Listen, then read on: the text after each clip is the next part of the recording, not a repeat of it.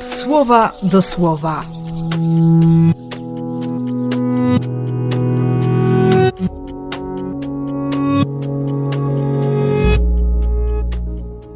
Dziewiętnasty grudnia, poniedziałek.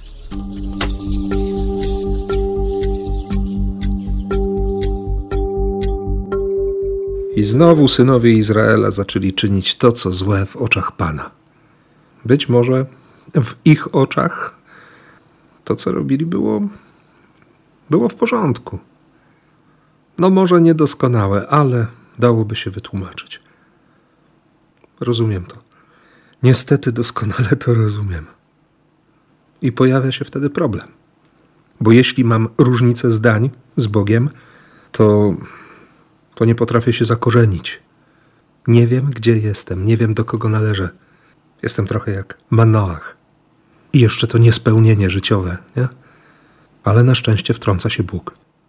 Bóg, który, który patrzy na całą sytuację, który ogarnia wzrokiem całego Izraela i widzi doskonale jego grzechy, i który patrzy na to małżeństwo nieowocujące, na ludzi, których, których historia nie pasuje, nie pasuje do imion, nie pasuje do, do marzeń, do pragnień. Więc przychodzi anioł i dzieją się cuda. I w sumie w życiu Zachariasza dzieje się dokładnie to samo. Razem z żoną cały czas wierzą, są, są sprawiedliwi, ludzie prawi, którzy w Bożych sprawach zachowywali się nienagannie, na co dzień przestrzegali wszystkich przykazań i nakazów Pana. Cały czas żyli blisko Boga, a mimo to, no właśnie, Ewangelia nie jest dobrą nowiną o sukcesie, który muszę odnieść Ewangelia jest dobrą nowiną o zbawieniu, które czasami się dokonuje przez moje braki, przez moje wojny wewnętrzne. Nie?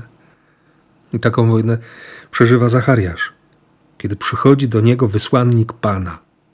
I do tego starca odzywa się łagodnie, łagodnie, nie bój się, Zachariaszu, twoje błagania zostały wysłuchane. Elżbieta, twoja żona, urodzi ci syna, ty nadasz mu imię Jan.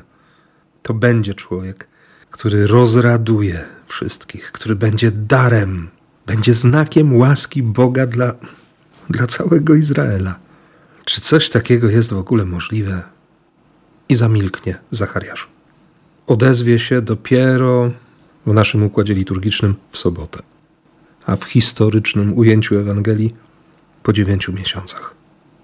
Przestał mówić i najprawdopodobniej przestał słyszeć zaczęły się rekolekcje, których tematem było zaufanie i bliskość.